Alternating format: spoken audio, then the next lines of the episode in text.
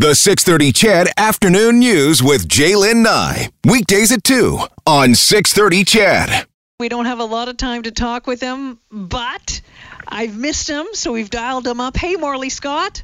Howdy ho, neighbor. How's how you doing, my friend? I'm doing good, thank you. How are you?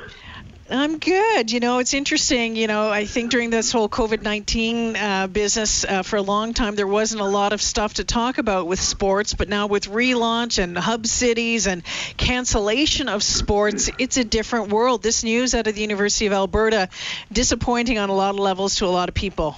Yeah, it's terrible news for the student athlete at the U of A. Uh, the uh, university announced today that they're uh, shutting down for the season their men's and women's hockey, basketball, and volleyball programs, which means uh, instead of a half season, which they talked about when they yeah. canceled the fall program, uh, they won't play that either. Uh, they were going to try and start and play in January, but now they've shut the program down completely. The reason they've given is, is economics, uh, and those mm-hmm. economics, it's a, that's a wide-ranging list uh, because you know there's been government uh, funding cuts to universities uh, in Alberta. Uh, the U of A couldn't operate because of COVID. They couldn't operate their summer camps, and they made a lot of money off those summer camps. So those are gone this year. Uh, they haven't been able to do their proper fundraising. A lot of fundraising events have been postponed because of COVID as well. So it's it's kind of been the perfect storm or an awful storm, I guess would be a big way to put it yeah. uh, for the University of Alberta athletics. And, and because of that, they've shut down six sport programs today.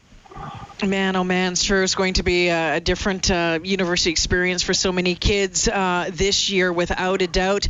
Uh, just before we get to traffic, I want to touch on this as well. It seems like the CFL commissioner is getting under uh, the collar of some folks. yeah, he's he's uh, Randy Ambrosie's come under fire uh, on a lot of areas because of what's gone on in the CFL over the last three months or so. While they're trying to figure out a way to play this year, they've not kept up uh, constant communication with the Players Association. The Players Association doesn't know uh, what's going on. They they say they haven't been given solid proposals to look at. Uh, there haven't been enough communication, and they're very upset. They filed a grievance uh, yesterday uh, with uh, the labor people because they want some money that's owed to them that was due for June 1st, yeah. the bonus payment. So, yeah, there, there's a lot going on in the CFL right now for sure that uh, is not good. There's a big bridge that has to be rebuilt between the uh, ownership, uh, the league, and the Players Association.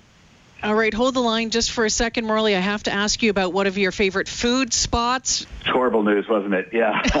uh, I'll tell you what. First, let me give you the backstory on this. Uh, yes. I, I, started broadcasting Oilers hockey back in uh, the 1992-93 season, and uh, my first trip to Montreal was in September of 1992 for a preseason game.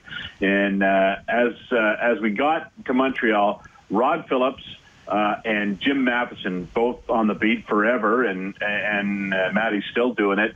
Um, said we're going for supper tonight to the Bar-B Barn, and I said, "What is that?" And they said, "It is the best chicken and ribs place." You'll ever go to. Uh, the taste is fantastic. The atmosphere is fantastic.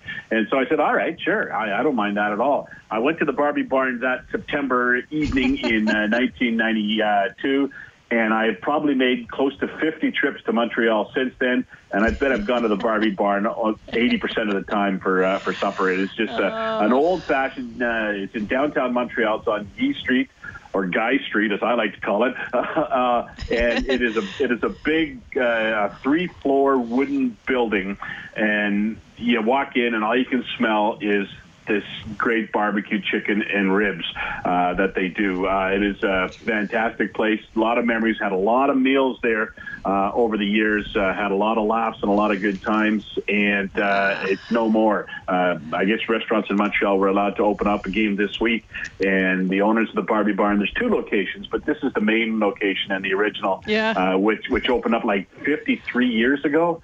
Uh, they decided no during the uh, shutdown for COVID, they sold their land and their property, and uh, they will not reopen the Bar-B Barn downtown Montreal, which is oh. a lot. It's, it's funny watching the, the tweets today as the news broke from all the uh, media people around both uh, hockey and football who are going, oh no, it's uh, sad to see. Uh, you know, there are other restaurants in Montreal, I'm guessing, but it'll be a, it'll be a when when we when we go there and we eat, uh, we'll uh, we'll raise a glass to the Bar-B Barn because uh, it uh, it was a great place for us. They have another location, but it's way out in the West End apparently, and uh, even Yeah. if you do SkipTheDishes, it'll be cold by the time it gets downtown. So uh, it'll it'll be tough. Uh, gonna miss it for sure. Man, oh man, if those tables could talk. Wow, Oh. the stories, I'm sure.